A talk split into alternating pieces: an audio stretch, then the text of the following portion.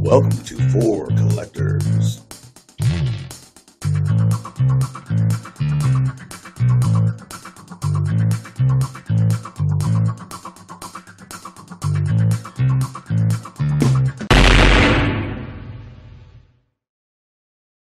Today we got Topps 85401 on the base uh, for collectors, four collectors channel.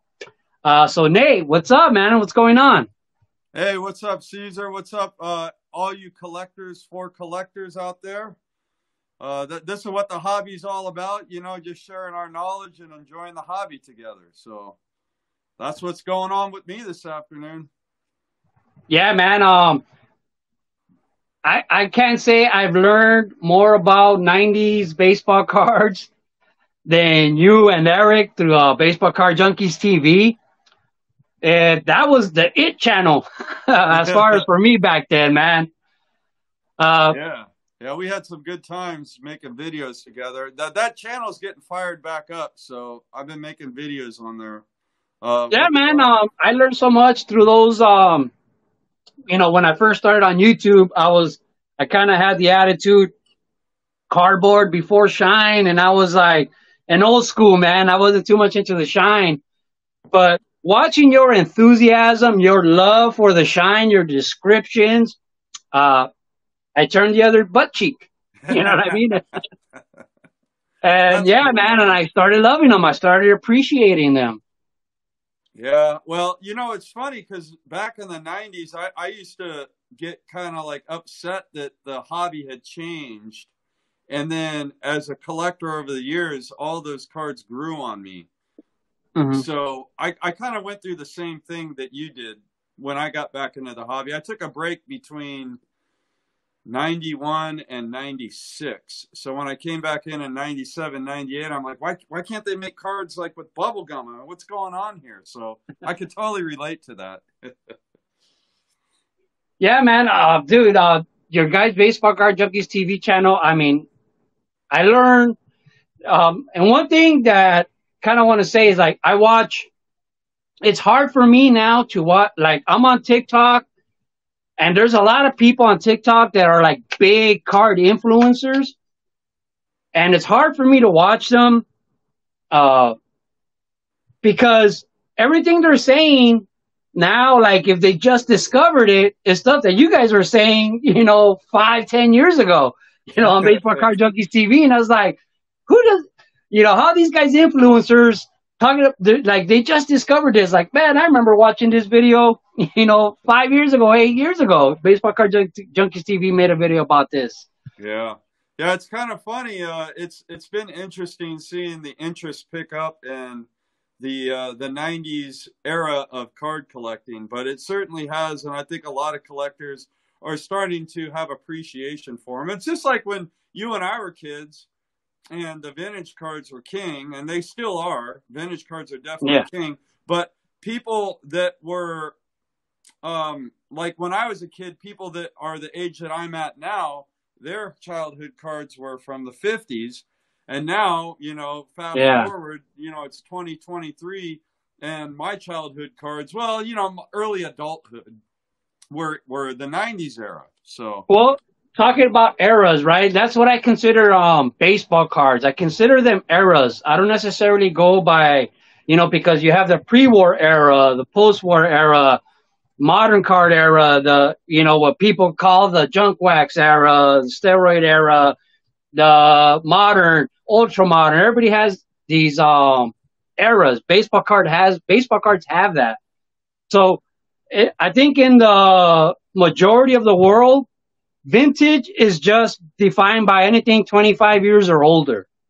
But I don't consider that to be so much the truth in baseball cards, you know what I mean? Because we have eras. We have a vintage era, then we jumped into what people deem now the junk wax era. I like call the I like to call it the classic era of collecting. You know what I mean? Then you have the 90s, and um, I believe you also, right? You have a definition of like 90s cards, but they're not all exactly in the 90s? Yeah, yeah. So yeah, we were talking earlier before we went live, and I was telling Pepino Man that I I use the term 90s cards, but my but if I were to really identify, it's the golden age of inserts, which I call 90s cards, and that would be from 93, because that's the first year of the refractor. That kind of was the the birth of the uh, you know the high end inserts through 2004 because post 04 then the hobby kind of started to focus on relic cards and autograph cards and stuff like that. And and it, it, did in 04 a little bit like upper deck was making some beautiful stuff in the uh, mm-hmm. early 2000s but the main focus in the hobby were insert cards in that era and they uh, and all the manufacturers are a lot of manufacturers there's a lot of competition and it is the golden age of inserts in my opinion a lot of people use the term 90s but for me it's between 93 and 2004. So it's about well, a 12, 12 year period. I mean, I have to agree with you on that because I kind of stopped buying packs, I think around 93. And I don't remember shiny cards at all. You know what I mean? Before that, like, I don't remember any shiny cards at all. So it'd be hard to classify shiny cards as 90s cards or nine, how many shiny cards were in 1990? 91, 92. right? So yeah. it's hard to just say it's a 90s card. That's why I say in baseball cards, we have eras, right? And then like the shine era started what, 93, 94, basically, right? Yep. yep. Man. So I, I'm having nostalgia talking with you, Nate, because like you're one of the first people I started watching. And I remember watching you and Eric in your backyard just playing catch. Do you remember that? I remember yeah. I watched videos of you and Eric just playing catch in your backyard in between going through cards. Yeah, I remember that day. I remember that day when we recorded that video. We were just we were probably out there for a half hour playing catch, and I was like, man, I need to get my arm in shape because the next day my arm was dead just from playing catch. but yeah, oh. that's I, that video is still up on the old Junkies channel. But yeah, we're gonna bring that channel back. We we had a lot of fun. Now, are you bringing uh, Eric on on that channel? Yeah, yeah. Um, so Eric, he, he's going to go by Big Mac fanatic now. He was going by Oakland A's nine one five, but me and him, he moved out here to California. He used to mm. live in Texas, so now he lives out my way, and we're going to try to get together once a month and make a video on that channel. So that's kind of the goal. And then uh, when Titanic Taters can um, join us, you know, he'll be joining us as well. So we're definitely bringing that channel back, and we're going to try to record the videos the way we did back in the day. So that should be fun. Yeah, man. Um, I, I used to love me some baseball card junkies TV. yeah. All right, so the video we're here. We're supposed to talk about the yeah, and I'm also part of your Facebook group. You know what I mean? The 2003, I mean, 1993 to 2004, right? Yeah, yeah. It's 1990s through 04 rare insert group. Yeah. Yeah. So tell us about that channel real quick. Okay. Well, that group.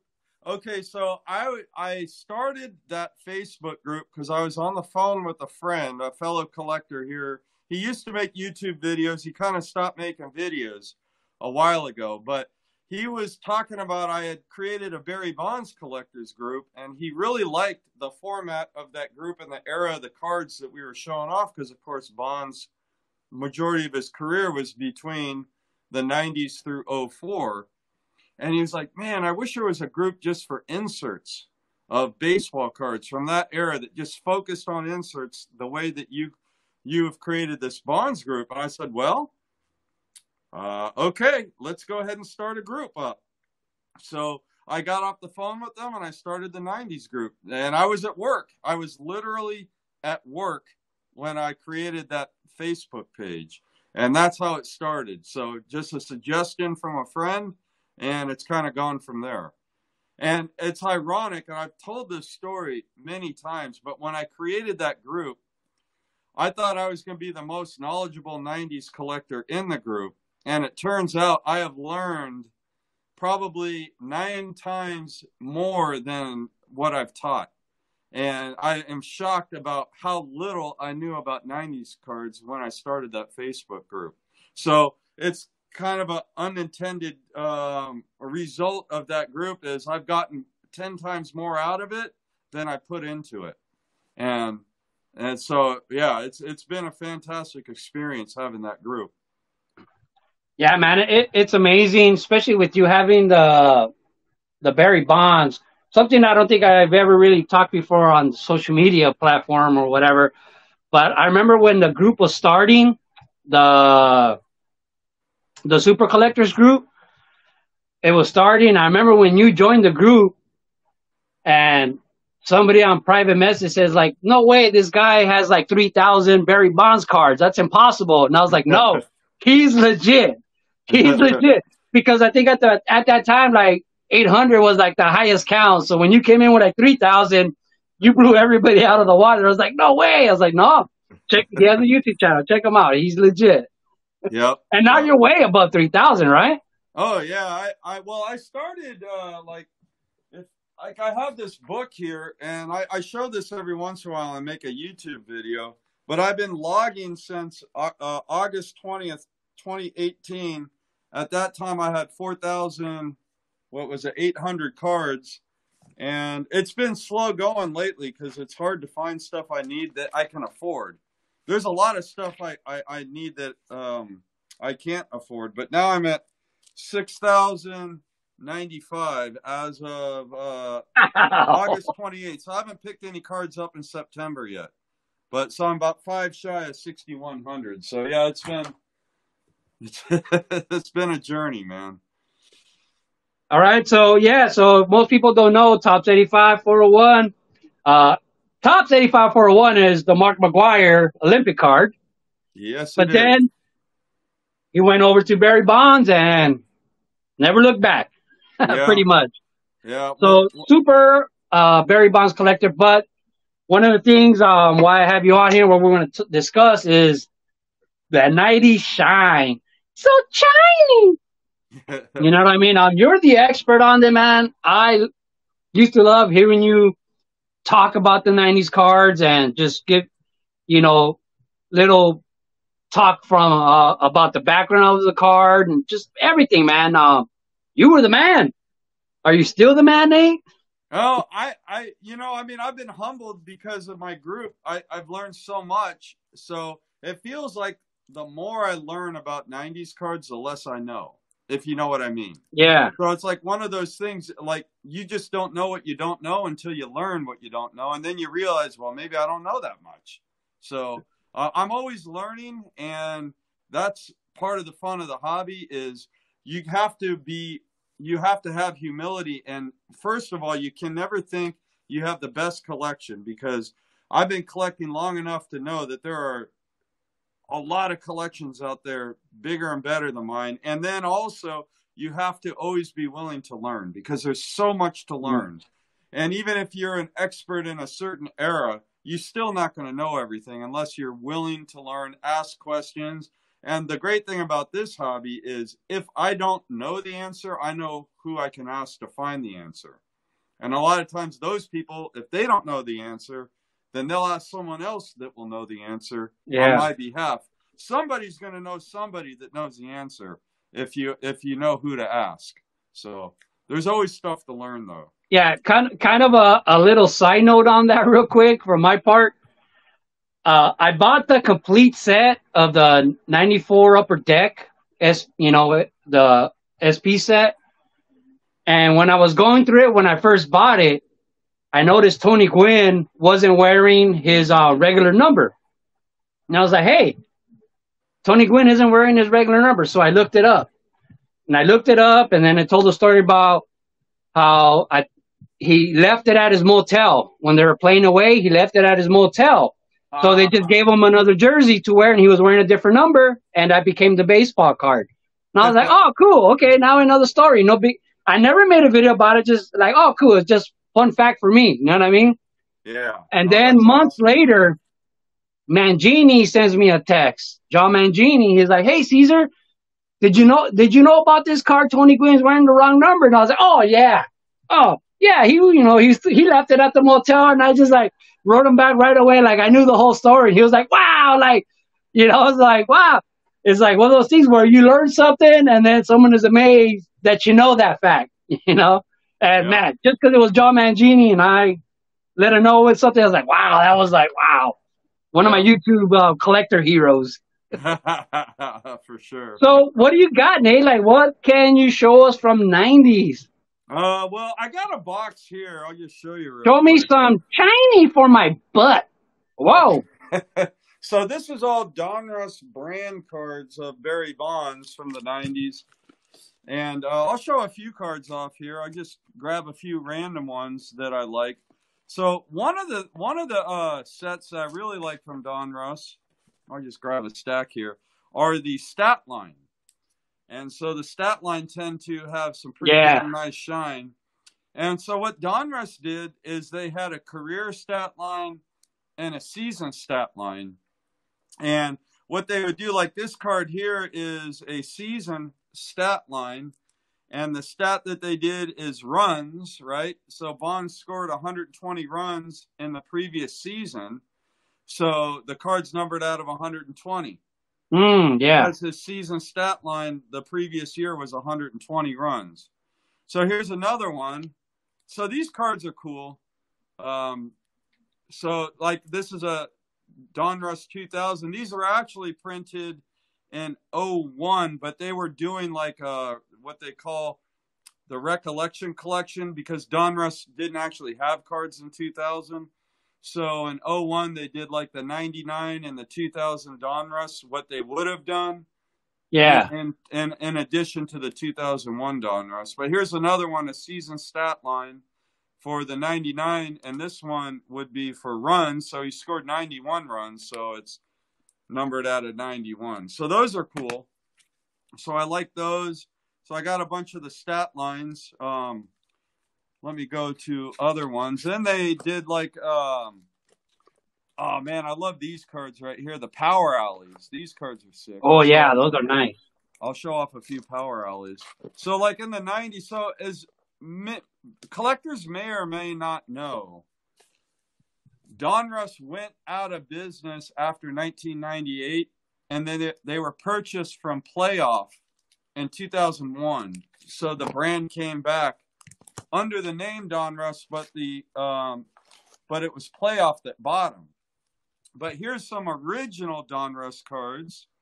So these are cool because they did like I've talked about this before, but a lot of the older '90s Donruss cards, they would have like this is a, a um oh what is it called the oh god my mind's drawing a blank the um I, I, Uh, I still find it incredibly.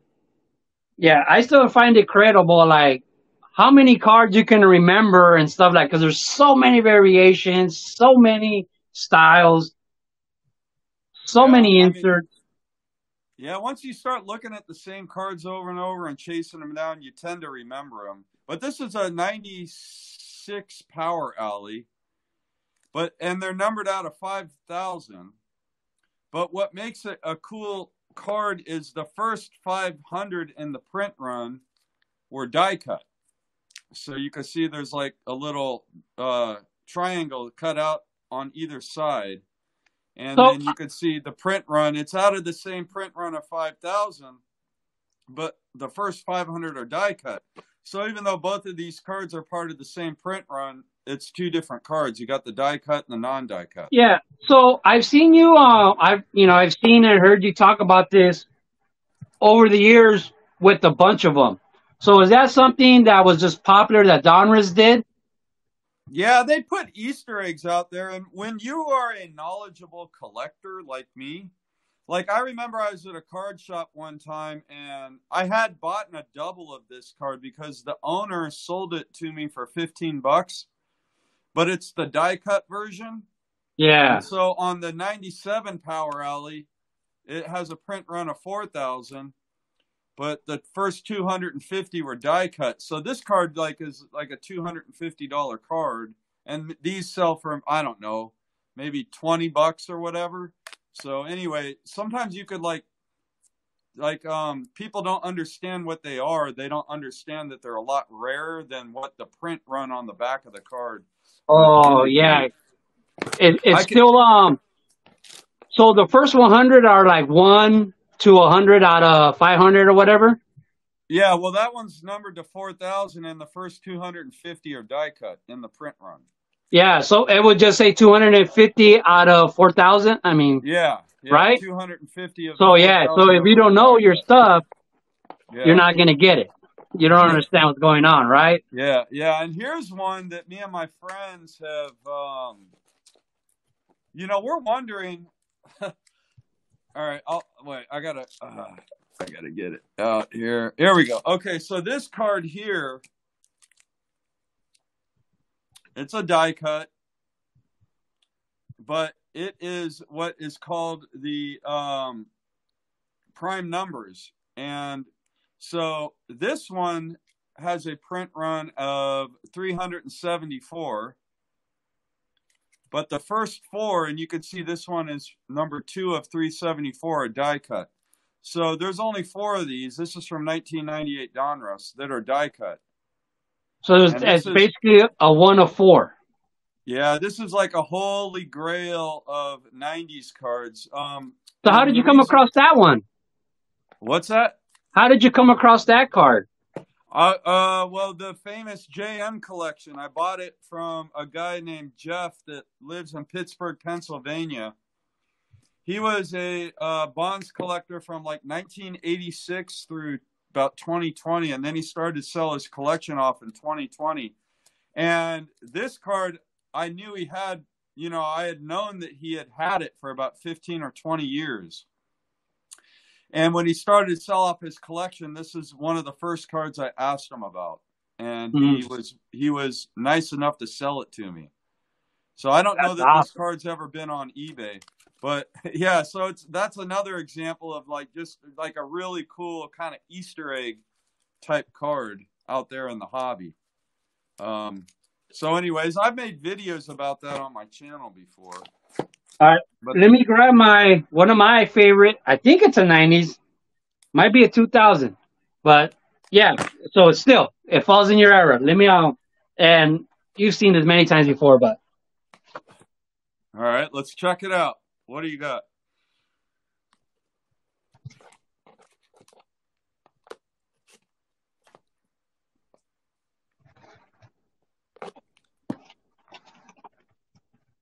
but here we go. The the Hocus Pocus. Oh This- yeah, yeah. this was like here. the first card that made me change my mind about that chime. Yeah, those cards are really cool. And you know what's nice about them is they're not rare, but they look absolutely fantastic. I love those Well, that that's the thing about um 90 that 90 shine, man. That that certain era to 2004. Uh, I've said this before. Um, the day that I brought home my 53 Mickey Mantle, uh, you know, on a PSA slab, and I put it on the table in my room next, and there was a a Jeff Bagwell shiny card. There was just like a, you know, um, I, I would see a shiny card that I liked, and I, I bought the card. You know, not the player, not the brand. I just bought the card a lot of times. And but I, I did PC um Jeff Bagwell, but I had this Jeff Bagwell like crazy. Um, I don't remember what insert it was, but crazy shine on it. And then when my wife got home, like the whole time I was like, how am I gonna tell her about this Mickey Mantle card? How am I gonna tell her? And she saw that Jeff Bagwell and the Jeff Bagwell Mickey Mantle are sitting next to each other, an eight hundred dollar card and a one dollar card. And she looks at the Jeff Bagwell. How much was this? Like how many? You know what I mean? She automatically assumed that that '90s Jeff Bagwell was more than the 53 Topps Mickey Mantle graded. You know, a raw Oh. Jeff Bagwell. Yeah. Yeah, I guess to an untrained eye, I mean, why would why would you think the uh I, I, that that that's funny. So so thankfully it was only a dollar. yeah. you could look your wife in the eye and say, "Baby, it was a dollar." so here's some other ones. So these cards are um like a basketball crossover. The I remember buying these like this this pair of cards. This is how, how bonkers the '90s market has gone, and this is since I've created that um that '90s group. But we got the EX. essential credentials then and the essential credentials now. These are not the most desirable ones. However, the, this is what I have in my collection. I bought them before they got out of hand. But I spent a total of $100 on these two cards, probably between 2014 and 2017. I've had them for a while in my collection, but now they sell for like 1,500 to $2,000 a piece. So, wow. and and the reason why is all the um the Jordan cards from the 90s took off and so that kind of crossed over into baseball. But the Jordan collecting market is worldwide like I mean, I'm not I don't know a whole lot about basketball cards, but what I can tell you is it influences the value of the of the 90s uh baseball cards, especially with the Fleer brand. So, but that's like a like a kind of a cool card. They're, those are cool cards. I paid nothing for, and now they're worth thousands. but that can happen with the '90s. Yeah, it can. Man, that that that whole 2020 era was pretty insane. The 2020 2021 year. Yeah, all the '90s stuff started to pick up before uh, COVID, but man, during COVID, it really it really ramped up, and and the, the refractors are selling pretty high, but those have kind of since cooled off. But uh, certain stuff hasn't cooled off. So here's here's a real popular set from the '90s, a Fleer Legacy collection, and this is a 1997 row one Barry Bonds. Man, that's some sweet stuff right there. Oh, row zero, excuse me. Yeah, this is the row zero, and I got this from that collection from the guy from Pittsburgh. I got quite a few really nice cards from the gentleman in Pittsburgh. And then we got the um, the 98. And this set is interesting because Fleer went bankrupt in the early 2000s. And when they went bankrupt, a lot of the cards that they had as replacement cards at the factory were sold off, uh, you know, when they liquidated the mm. assets from Fleer. And Fleer had a bunch of these replacement cards, and there are a lot of replacements, but they didn't. So, just so for collectors, so you know, and this is a 1998 only. If you get a legacy, you got to have the player's name on the back in blue foil. If you don't, it's a replacement copy. Mm. The reason why I hmm. say that is people were stamping them, but they were stamping them even though they weren't serial numbered, and then selling them out as pack issued cards. And a lot of times the stamping's in the wrong spot, like over here instead of down here. Anyways, that's just kind of a fun fact about um, some of the 90s cards that I figured I'd talk about real quick. And then here's some cool, so kind of like what Donruss did with the uh, stat lines, Fleer adopted a similar thing. These are the Triple Crown. And like this one here is numbered out of 73. This is a 2002 card. And it's numbered out of 73 because the previous year Bonds hit 73 home runs. And then this one is numbered out of sweet. Yeah, this one's numbered out of 137 because the year he hit 73 homers, he had a 137 RBI. And then uh and then as far as his batting average, he hit what was it? Uh 328. So they made 328 copies of this parallel. So those are kind of cool. Got to collect them all. yeah, you got them, man, right? Man, yeah, there's so many variations, especially in the 90s. Well, I mean, what do you think has more variations, parallels, and stuff like that? The 90s era or right now where man, because it seems like they're saturating it with parallels, numbered cards, and all this well, other right, stuff. I mean, right now for sure. I mean, there's way more parallels. I mean, in the '90s, every set you might get five parallels at the most. At the most, typically closer to two or three. But now, what do you get? Forty or fifty? I don't even know. I yeah, was watching, right. I was watching a video earlier today, and they were showing this product. The guy, uh, the video I was watching, they were showing this product, and I mean, the names that they have for some of these uh, products were incredible, like silver, shimmer, gold. I mean, all all kinds of stuff. So anyway, now here's a cool card. I love telling the story about this card. This is a molten metal fusion from 1999. Yeah. And so the, this dot matrix here it shows a silhouette of Bond's face, and you can't really. I, Yeah. I, I'd have to shine a light through it. But I found this at my card shop, and it was in the case for like twenty bucks.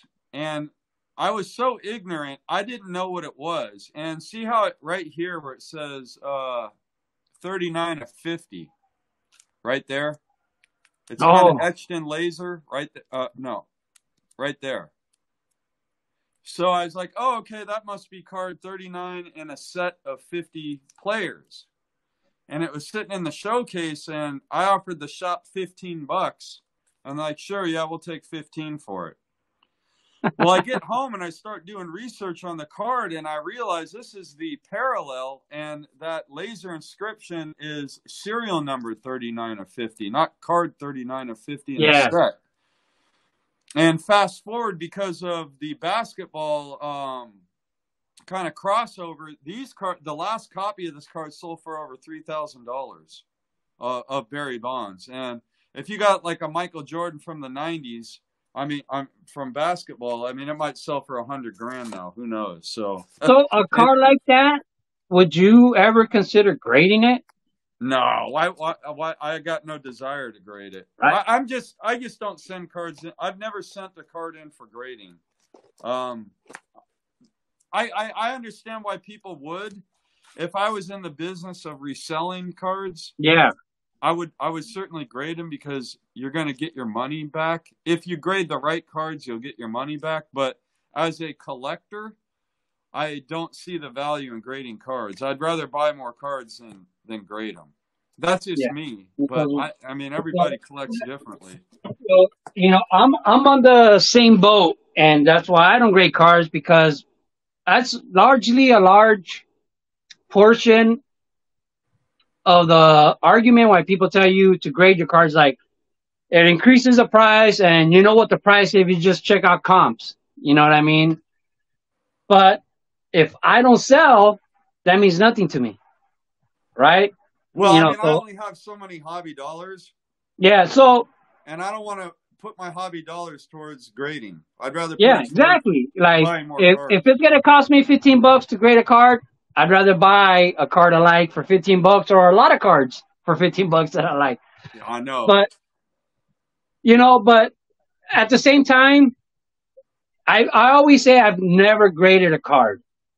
But at the I don't know if that's an if I can actually say that and be hundred percent truthful because one time I did win a contest, right? I won a contest and why did I you know what? Actually, I didn't win it. I think it was um Snoop that won it, and he said, "Give my free card grading to Pepino Man," or somebody won it and just said, "Give it to Pepino Man." So they told me, "Hey, they give it, they gave um the free card grading to you. What do you want to grade?" And I had just watched the video of somebody who um had a a Kobe Bryant rookie card graded a one, right?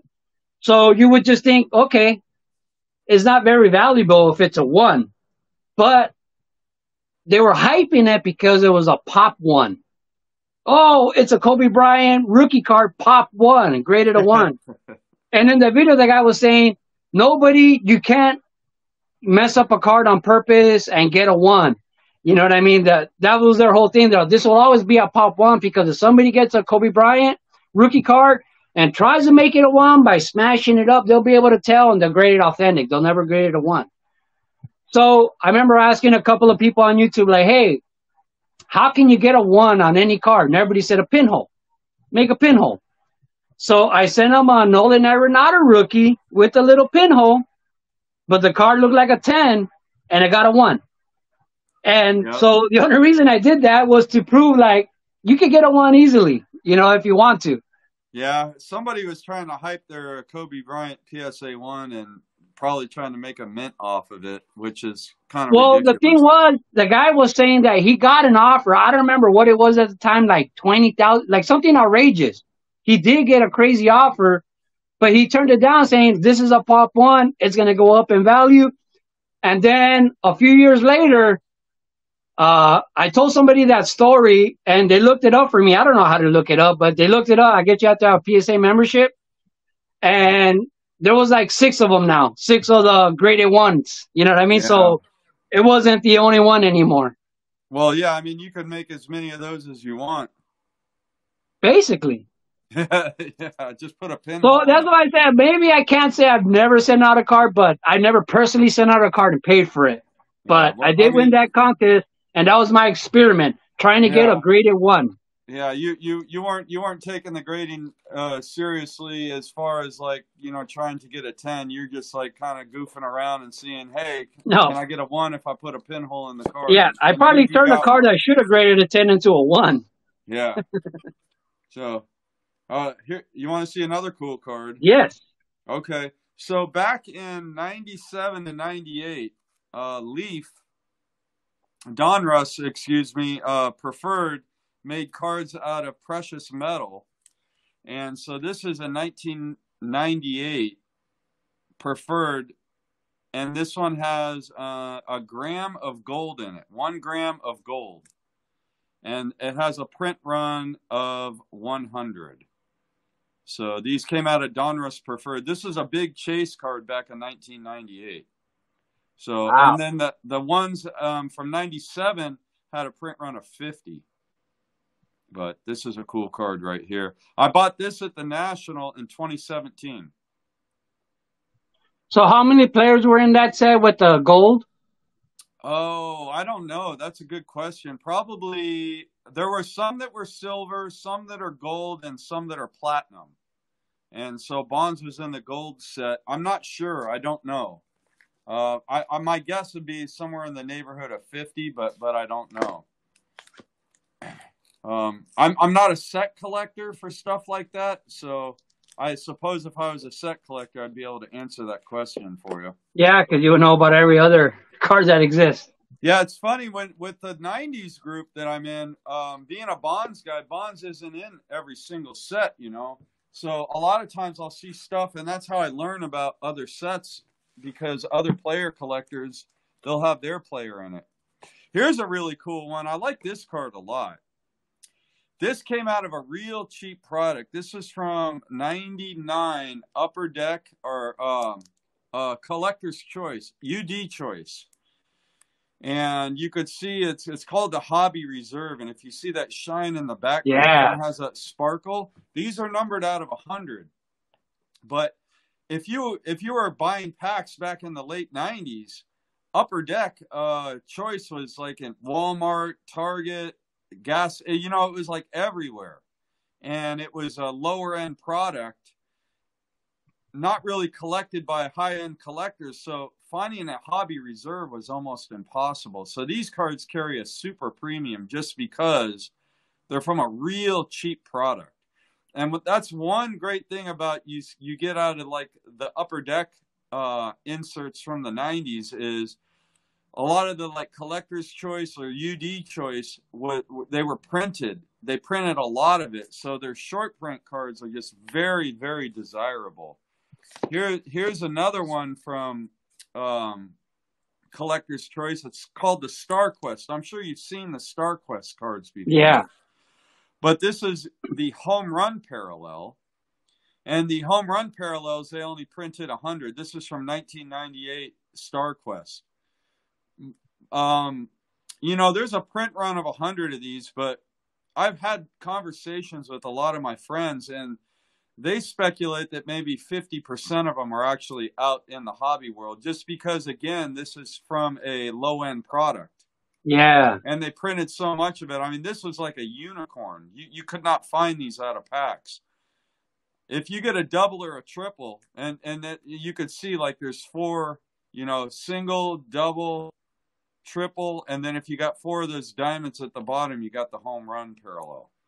Oh, and then the home run's the only one that has a hollow foil. But this is another really cool card out of a cheap product. I love I love the short print cards out of the cheap product. Then of course I got the nine, 1999 Star Quest, and this Oh, is the home sweet. run. Yeah, you see the red, the green, and the blue pretty often. You do not, you don't see the golds. And Yeah, I see the green a lot. 100. So this one's numbered nine out of a hundred. Impossible to find. Even when you're busting packs, like if you're busting um, upper deck choice back in the '90s, you might bust a whole case and not find a single. Do you remember Uh, what year you got that? Yeah, I got both of these from the famous JM collection. I mean, this is just stuff you can't find. You know, you Yeah. find it. You look on you look on eBay, you won't find any of them. Here's another one. This one's really tough. I got lucky with this one. I did this one I actually found on eBay. But it is a crash the game. And these are the ones that you would get like you, would send these in, right? And then you would redeem it for an insert set. And this Yeah. one is an instant winner. So typically it would have a date. So if your player hit a home run in a you know on a specific date that they had, you could send the card in and then you get a uh, redeemed set. What year was that?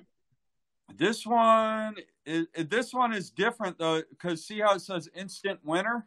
Yeah. There's no date. So that means when you get the instant Automatically. winner, you automatically win the set. Your player doesn't have to uh, hit a home run. This What year? What? But what year was that? Because that's still kind of like what Topps is doing now, right? Uh, kind of, yeah. This is what year? Man, I don't even know what year it is. Let me look. But this car, I think it's a '97. Let me get my magnifying glass. Yeah, no, this one, this is a 1997 Collector's Choice Instant Winner. Crashed the game. so, because back in the day, well, first of all, the instant winners, they didn't put too many of them out there. But most of them that were pulled back in the 90s were redeemed because you got the whole insert set. So these cards are highly, highly desirable because you, you just don't find them. So that's another cool one. Um, oh man, I, I just love baseball cards. I, I love them. Oh, here's one. So my friend Ben, I got this in 2019. This is a techno reciprocal, and he was he lives in Oak Creek, Wisconsin, and he was at the Salvation Army card show out there in Oak Creek, Wisconsin, and he found it in a dollar box. And this card is numbered seven out of a hundred, and this is the techno, but this is what they call the reciprocal. So the front of the card has the photo that most of the cards use on the back of the card, and this card the back of the card has a photo that's typically on the front of the card for the Oh, okay. that's why they call it the reciprocal. So that's a cool card. Um, oh man, here's another one. Man, these cards are sick. So this is from Upper Deck Victory, Ultimate Victory. And this card has kind of like that, I don't know, it, it's it's almost like that that galvanized shine. You know, if, if you see Yeah. galvanized metal, you know, fresh from the factory, when it still has that oil residue on it. I, I love this card, and this is again from a very cheap product. And this one has a print run of 100, so this card is just beautiful. And then the reg the regular Upper Deck Victory has a parallel too, which I don't have, but this is the Ultimate Victory parallel. No, no. So yeah, I got that one, and then um, oh dude, what else? Oh, is this the one? I think this one's numbered out of. This is another year, Ultimate Victory. Not as uh, not as shiny as the other one, but still a cool card. I love those old '90s, uh, kind of like the uh, cheap Upper Deck product. You know, they had some really cool inserts. Oh, yeah, the Upper Deck MVP. What are So how many products, like um, card makers, off the top of your head right now, can you name like from the nineties? Well, you had Topps, Fleer, Donruss, Pacific, Upper Deck, I mean, those were the manufacturers, but then they had their own products within that umbrella, right? Yeah, So, like Topps, you had like Crown Royal, Flair, Yeah, Flair, you had Flair, and Score. You still have Score going on, right? oh Or- yeah, yeah, Score and Pinnacle. Score Score was always a Pinnacle brand, but then when Score started making high end cards, then they started making Pinnacle. That's yeah, that's another good. And wasn't Prism also a, a a brand back then? Wasn't there Prism? No, it, it was uh it was I'll show you the Prism. So it wasn't a brand. It was Pacific Prism and it was spelled P R I S M with a S, not a Z. So like Panini rebranded it with a Z, but when Pacific was making it it was Prism with an S, P R I S. Yeah, because you also had Sage back then. I don't remember the under- Sage I- cards. I think that was a different sport. I don't, I don't. That wasn't done in baseball that I know of. I don't. I don't know what Sage. Oh yeah, maybe they didn't. I have basketball and football cards of Sage. But now that I think about it, remember any highlights of baseball I'll say. Yeah. Now they didn't do baseball. I could show you some Pacific. I'll bring out a Pacific. But yeah, that was. So I was watching. There's a channel called the Essential Credentials. Yeah. And the guy that did Pacific cards is a guy named Michael Cramer. So he is kind of like he was always a baseball card collector, and then he decided to make his own cards. And he got started by you know making like retired players, and then he finally got like the full licensing from MLB and MLBPA in the early '90s. And by the late '90s, he was he made some incredible cards the brand was never really considered a premium brand. But Yeah. his Prism cards here, I'll get them out. I'll I'll, I'll grab some of them. Yeah, man. I I I personally love the Prism cards. I have a oh, where is it? A, a box of Yeah, Prism cards. are. Yeah, they made some cool cards, and so the story is the the company that Cramer used to make. But I the- spelled it with the Z. yeah, buddy. Um, but the company that Cramer used to make uh, that that created the foil, because you know he's he, you know he bought the foil patterns from another company, right? And the company, like one day, they were like, "Well, which ones do you want to use in your product?" And they showed him like 15 of them for 2,000 Prism. And he's like, "Uh, well, we'll we'll do them all. I like them all. We'll just use them all." So that was like so 2000 Prism. I have all but one of them. Um, some of them are in my binder, but you got like the uh, you got that Yeah, one. That's those like are the, sweet. yeah. So we got that one, and then this one here. I forget what this. I forget what the patterns are called. I have to look at a, at a. Yeah, sheet. there's so many. But yeah, this was the first time that there were like tons of patterns. They did 15 patterns in Well, 2000. see, that that's one of those things is like when I used to go to my car shops or wherever car shows, all these cars like these, there's so many of them, but they're a non-popular brand, I guess, or whatever. But they're super sweet, man, and they're cheap, you know. So with cards like this, I have a lot of Juan Gonzalez, Barry Bonds, Derek Jeter, Cal Ripken, you know, all those players because the cards will be in the 50 cent box, you know. Yeah. Um. All the. All I the love that pattern.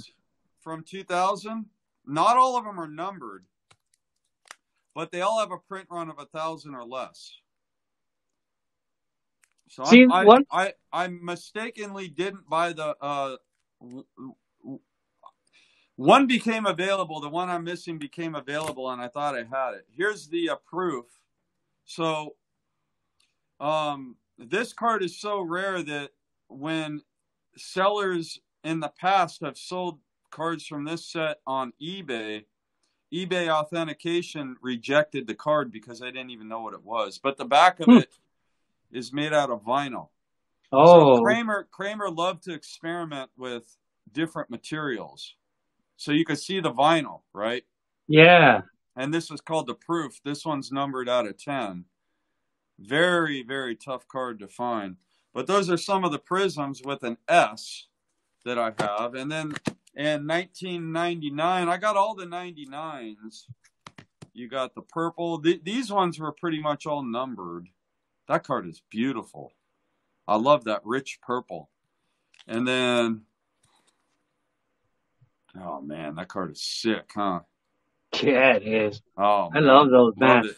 But the I- hardest one to find is this one, the red retail. And I've only seen, I used to have two copies of this card. And as far as Barry Bonds, I've only seen one, two, three, I think four copies in existence that I've seen. And the the Cramer actually was on this channel and he said that they printed like 121 of these. They did not number them. It's the only one they didn't Mm. number.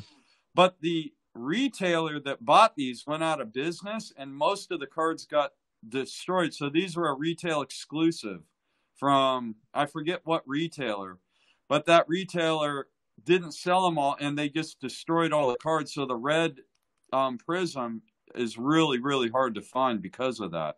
So even though they printed 120 of them, most of them never even sold. They just were, you know, kind of, you know, got thrown out basically. Yeah, the one of my favorite dealers at Frankenstein's where I used to go through his dollar boxes. I used to buy. I have so much shine right now. You know what I mean? Of all these different players because they were in the fifty cent. Basically, he always started off with a dollar box, and then two weeks later, whatever didn't sell, he transported into a dollar, uh, fifty cent box, and start a new dollar box. But all he did was buy, um, what are they called? Storage, like Oh yeah, From yeah, storages. storage units. that's all he would do. That's how he got most of his collection. Not he didn't do it himself, but from the newspapers, he would buy cars from people who would buy storage lockers, and there was baseball cards in there. Gotcha. Everything was cheap. Everything was a dollar. So that's what I'm saying is like everything was a dollar, and if it didn't sell a couple weeks later, it'd be in the 50 cent box. Didn't sell in the 50 cent box. A couple later, it'd 25 cent box.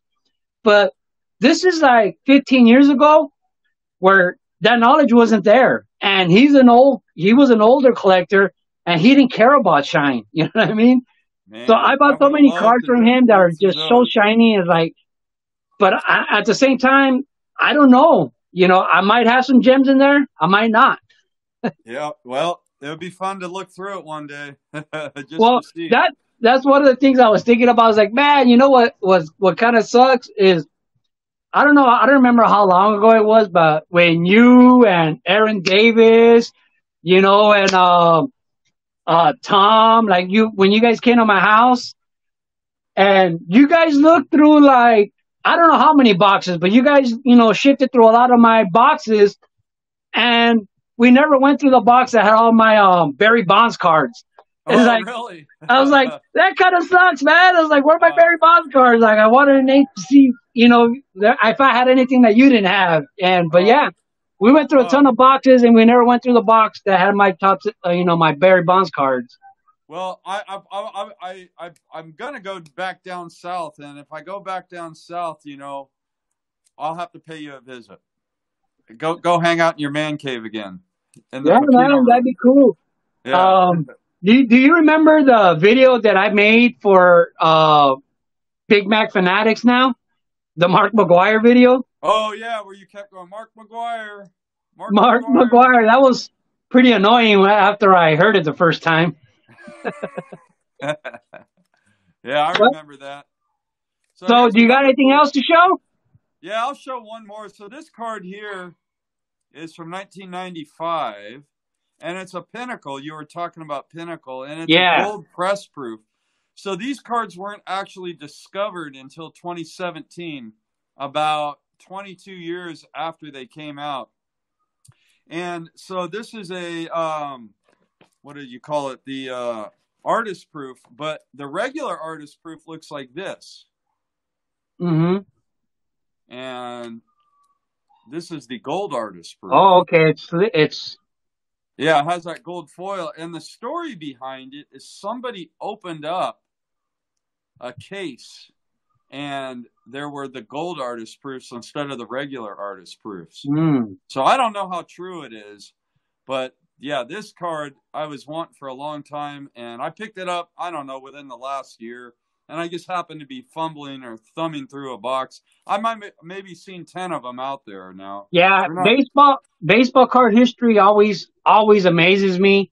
You know, like things like that, or um, you know, like those backdoor cards, the ones that have the XXX and then the number, the executive oh, okay. card. Yeah, those are like um, yeah, employee uh, gifts. I guess it like Donruss was giving those out to employees and stuff like that. Yeah, and even the the Topps Giants cards. Like I remember when I first started on YouTube, and I was kind of collecting them. People were saying like, uh, oh, you know, they're kind of rare, but they're they're not so sought after. They're not expensive.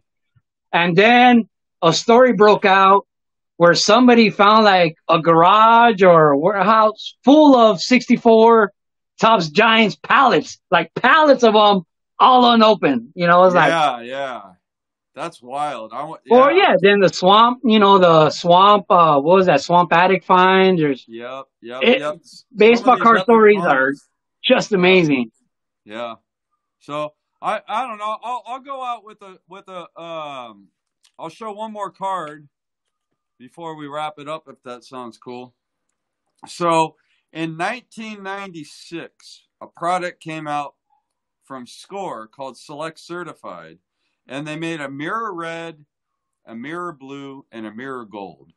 They were not numbered. However, these were the first cards where all three parallels were had a print run of under 100. And I managed to get my hands, whoops, on a 1996 Select Certified Mirror Blue. I do not have the gold or the red, but I am very proud to own the blue of Barry Bonds. And this one has a print run of 45. And that's from 1996. So this is a really cool card. I love yeah, it. so I got to ask something real quick. I got a couple of questions before we sign off. Yeah, buddy. Do you have any completed rainbows? Oh yeah. Of Barry Bonds. Oh yeah, I got all kinds of completed rainbows. So, and second to that is, do you know how many one of ones Barry Bonds has? Oh man, well, it's kind that's kind of a complicated question, and the reason why is because in 2004 and 2005 they had a sweepstakes where they made one card for every game of the season and every inning and then and then an extra inning. So in other words 1620 one of ones in 04 and if you were to get the card where bonds passed babe ruth you win this big prize right? So it'd have to be the game and the inning. So they made 10 cards for for every game and an inning you know so so 10 cards for every game inning 1 through 9 and then the 10th inning which would be if he were to break the record in an extra inning. So 10th inning or after. Well he had knee surgery in 04 and he did not break he did not pass hank aaron or uh, babe ruth in 2004 so Topps did the same thing in 2005 so there's another 1,620 one of one bonds cards for a total of 3,240 uh, bonds one of ones. Just in that product alone. That that that's from flagship Topps. So with that being in mind, I, I'm guessing there's probably about five or six thousand bonds one of ones out there. It doesn't seem like a lot. Well, I guess it depends on your signing. I do remember, like when I, you know, when I first started on YouTube watching a video about um, uh, uh, I was a Topps video about making baseball cards, and and that certain year when they made that video, I don't remember what year it was, but Bri- uh, oh, uh, oh, I can't remember his name now, but the guy that went from the uh ah Bryant? No, no, no. He went from the Dodgers to Philadelphia. Jason Werth. Oh, okay. And they said Jason Werth that year that that video was made. They said Jason Werth this year has 2,000 and something cards of him just this year, or rookies. I think it might have been rookies, you know, from that year. So then I got curious, and I this is I never do research, but for some reason I remember searching for Reggie Jackson. How many Reggie Jackson uh, one on ones? And that particular year, Reggie Jackson had like 2,000 one on ones wow. that he had out in product. That that just that year. You okay, know what I mean? So here's one of the great things about collecting bonds. He retired in 07. He didn't have any baseball cards between 2008 and 2013. Then he was in Panini from 2014 through 2017. And starting in 2015, all of his cards were either autographs or relics, with exception of 2015 Prizm. And then in 2016 and 17, Bonds was in Topps, but only autographs. That's it. So my point is, Bonds has almost no post-career cards. And what the reason why I love that is because I could concentrate on cards yeah. from his playing days, and because I can concentrate on those cards, I've that's how I, you know I know so much about the '90s because there's just so much stuff out there that yeah. I've, I've had to rediscover um, through collecting bonds because I, I, he doesn't have any post career cards, which is I didn't know that. I I hear like other uh, other people that collect like say uh, Wade Boggs or you know just other players, and they're saying like it's tough to be a play collector because every year he gets this many cards, and to collect a rainbow, you know, if you want to get the one on one, it's so much. But like, yeah, there's so many um other people from the past that they still get thousands of cards made every year. Yep. So that that's kind of cool that Barry Bonds doesn't do that. Yep, not a single card since 2017, and that makes my life a lot easier. so I, I can concentrate on modern players with modern cards. I don't have to go to my player collection. Yeah, because I mean, when I first started collecting Mickey Mantle, all I wanted was playing playing day, you know, cards. But um, I'm basically two away, but with the 52 man, oh, these are Topps playing days cards. The 52 man, I was like, it's just an afterthought. I don't even care about it right now. I need one more card. And then after that, I think I'm going to start collecting uh, more modern or post playing day cards of Mantle, which I've never really done. You know, so that's, that's going to be a rabbit hole probably. nah, I, I mean, it's fun. There's so much shine. Mickey Mouse. Yeah, oh yeah. Now that I love the shine, it's so shiny. Yeah, buddy. All right, Nate. Well, I'll let you go, man. This was a great talk, man. Yeah, I had a lot of fun. Hopefully, uh, some of the viewers uh, learned a little bit about 90s cards and they want to learn more they can always watch uh, my channel or any any of us other 90s collectors out there so I, I talk about it a lot on my channel and people seem to really like and appreciate you know me sharing the knowledge so that they can learn more about those cards. Yeah man sharing the knowledge man. Uh, it's great when everybody can learn. Makes the hobby more fun. Absolutely. but anyways man thanks for uh, coming with me on four collectors four collectors. So everybody um check out nate man. Man i almost consider you the 90s king as far as knowledge goes you know what i mean? Because you like you could answer almost any question and not only that, if you don't know the answer, you say you don't know. You don't give us bullshit. Yeah, I'll figure it out. I'll, I know who to ask. So I'll go out with this one. A little bit of shine, number to 10. Baby. Oh, yeah. Sicko. All right, people. Ciao. Happy collecting.